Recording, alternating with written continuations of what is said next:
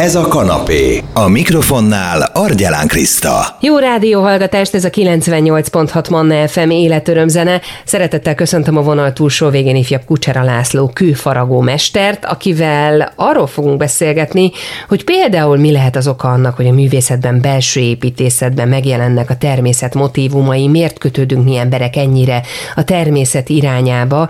László, kezdjük azzal, hogy mi emberek is képesek vagyunk érzékelni bizonyos energiákat. Mik ezek? Vagy egyáltalán hogyan lehetséges ez? Világunkat számos energia és az ebből keletkezett anyag alkotja. Mi emberek mindannyian részese vagyunk ennek a teljességnek, amiben nekünk is szerepünk van itt a Földön. A bolygónk, az életünk, a testünk egy nagy ajándék, amiért hálásnak is kell lennünk. A létünket az érzéseinknek köszönhetjük, tehát azok igazolják, hogy létezünk. Az érzékszerveinkkel például számos energiát tudunk érzékelni, hiszen minden élőlény képes érzékelni a körülötte levő világot és történéseket. Mi emberek például az öt érzékszervünkön keresztül tapasztalunk, ami a látás, a hallás, a szaglás, ízlelés és a tapintás. Viszont van egy hatodik érzékünk is, amivel az energiákat tudjuk érzékelni, és ezáltal vagyunk képesek a szeretet energiát is érzékelni, amely ugye a legnagyobb rezgésszámú energia. A boldogság is valójában ehhez köthető érzés, hiszen az agyunk számos inger éri, és ugye ezeket az ingereket dolgozzuk fel. És ugye ezáltal fog ja, a boldogság hormont a szervezetünk is termelni. És ugye az érzékszerveink által leadott információt, ugye az agyunk dekódolja, és továbbítja különböző szerveinknek. Például a hang is csak egy rezgés, egy energia, amit ugye a levegőben terjed, és a dobhártyánk fog fel.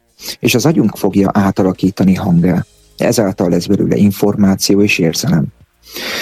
A természet minden eleme hordozza a teremtő energiáját. És éppen ezért számunkra embereknek nagyon fontos a környezetünk energiája, és ezáltal keletkezett pozitív érzet. A természet szeretete mindig meghatározó volt az ember életében, hiszen mindannyian kötődést érzünk iránta. Egy erdei séta, az állatok tisztelete, a természet szépségei, értékei, jó érzéseket, békességet, nyugalmat jelentenek számunkra. És azért felelősséget is érzünk a környezetünk iránt. És akár a művészetekben, akár az építészetben mindig megjelennek a természet motívumai. Mit gondol, mi az oka annak, hogy a művészetben, vagy akár a belső építészetben is megjelennek a természet motívumai? A belső építészetben is például a természet jegyeit próbáljuk belecsempészni. Ezért a lakberendezők és a ö, belső építészek a természetes anyagokat te- helyezik előtérbe. Tehát az ember tudatosan is, de ösztönösen is a természet nyújtotta pozitív érzéseket keresi. Az érzéseik pedig mindent meghatároznak, mert nélkülük boldogok sem tudnánk lenni. Az anyagi világban nagyon sok csodálatos dolog teremtetett. És mi emberek ezekért a természet értékeket, mi ezeket ugye élvezzük. És közeleg a karácsony. Ugye karácsony a szeretet ünnepe. Amikor ajándékot akarunk adni a szeretteinknek, de valójában sokan nem értik ennek a lényegét. Hát minden ember tudatalattiában ott van a szeretet, és valójában senki nem tárgyat akar adni, hanem kifejezni szeretnénk az érzéseinket, az érzelmeinket. És az ajándékozással ezáltal érzelmeket adunk. Persze a szeretetet nem csak karácsonykor is ilyenkor kell adni, és nem is kell vele üzletelni, hogy ha kapunk, akkor adunk is, hanem annak szívből jövőnek, és önzetlennek kell lennie.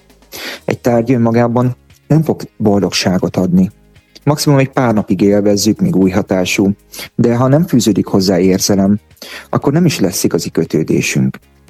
Tehát az érzelmeink, azok a, tehát meghatározzák a, a, az emberi kapcsolatok az érzelmeinket, és ezáltal lesz számunkra minden értékes. És ugye a legjobb érzés szeretetet adni, és szeretetet kapni. Tehát ezért az emberek hozzáállása nagyon befolyásolja kapcsolatunkat a környezetünkkel és a tárgyakkal is. A tárgyak lesznek, tehát akkor lesznek igazán fontosak számunkra, hogyha érzelmeket és emlékeket kötünk hozzájuk. Például egy ajándék, családi örökség, vagy akár egy jó lelkű eladótól megvett tárgy is sokkal közelebb áll majd hozzánk, és egyedi értékkel fog rendelkezni. Szeretetteljesen gondolunk majd rájuk, és meg is becsüljük őket. Mik lehetnek azok a pozitív érzelmek, amikkel a saját és a környezetünk hangulatát is egy picit befolyásolhatjuk? A pozitív érzelmek például a szeretet. állásgondolkozás, ők mind hozzájárulnak a mentális jólétünkhöz. Tehát a boldogság az pénzzel nem megvehető. Erre elmesélek egy, egy személyes és igaz történetet. Egyszer volt egy nagyon gazdag ember. Ő elhatározta, hogy most mindent megvesz magának, hogy igazán boldog élete lehessen. Vett is magának egy nagyon drága sportkocsit. Három hétig nagyon élvezte a száguldást, de utána megunta. Úgy érezte, hogy ez neki nagyon kevés, és vett egy jaktot, amivel három hétig luxus körülmények között hajókázott a tengeren. De ettől sem lett igazán boldog. Amikor a barátjaival találkozott, elpanaszolta, hogy, hogy már nem tud mit venni, hogy igazán boldog lehessen. És az egyik barátja javasolta, hogy hát vegyen magánrepülőt, hát ott fent a, a, a felhők között majd ott igazi élménye lesz, és az, az majd boldogá fogja tenni. Egy másik barátja viszont szegényebb ember volt, és ezt javasolta. Nekem csak egy biciklire tellett, és azt sem magamnak vettem, hanem a feleségemnek. Kimentünk az erdőbe a bringával, és megálltunk egy nagyon szép táj előtt. Ekkor a feleségem felém fordult, és azt mondta, én olyan boldog vagyok veled.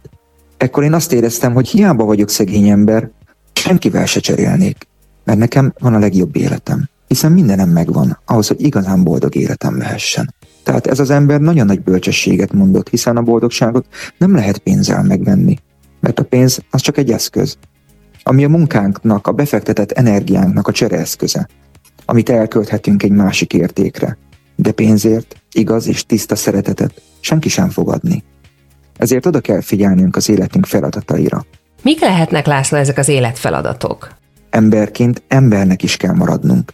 Mindenkinek vannak energiái, amit hasznosítania kell, vagy így, vagy úgy. Nem lehetünk önzőek, mert mindannyian részesei vagyunk a társadalomnak, és valaki kézzel, valaki észsel, de valaki lélekkel teremt. Vannak olyan emberek, például akik betegek, vagy valamilyen születési rendellenesség miatt úgy érzik, hogy, hogy kevésbé hasznosak a társadalomnak. De valójában ők azok, akik a sok megpróbáltatás miatt sokkal nagyobb belső érzettel rendelkeznek. És ők azok, akik igazán tudnak a lelkükkel szeretet energiát teremteni. Ezért nagyon fontos, hogy hálásak legyünk minden embernek, aki a jóságával, a lelkével szebbé teszi a körülöttünk levő világot és megbecsüljünk mindent, ami megadatott nekünk. Hogyan lehet egy picit pozitív irányba eltolni az érzéseinket, a hangulatainkat, amik ugye meghatároznak bennünket? Nagyon fontos a pozitív gondolkodás.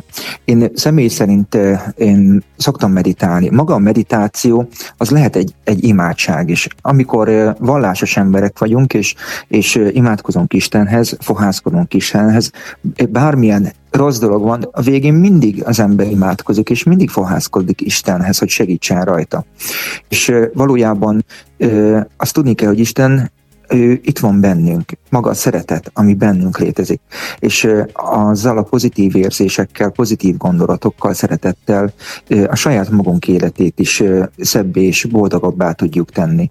Tehát nem lehetünk önzőek önmagunkkal, hogy, hogy mi bezárkozunk, és, és, és onnantól kezdve csak magunkkal tudunk foglalkozni, hanem kellenek az emberi kapcsolatok. Szeretetet kell adnunk másoknak is, és mások is fognak nekünk szeretetet adni. Persze vannak olyan emberek, akik, akik sokkal önzőbbek, és, és persze ők kevésbé fognak szeretetet adni nekünk, velük megértőnek kell lenni. Nem szabad a, a nagyvilágnak a, a ö, negatív energiáit felvenni, hanem próbáljunk meg mi magunk pozitívak maradni, és pozitív energiát sugározni az emberek felé. És hogyha egy hálás gondolkozásunk van, és egy pozitív gondolkozásunk van, azzal a saját életünket, és a körülöttünk levő embereknek az életét is szebbé tesszük. Mondok egy példát erre. Van egy lépcsőház. A lépcsőházban ö, lakik nagyon sok ember.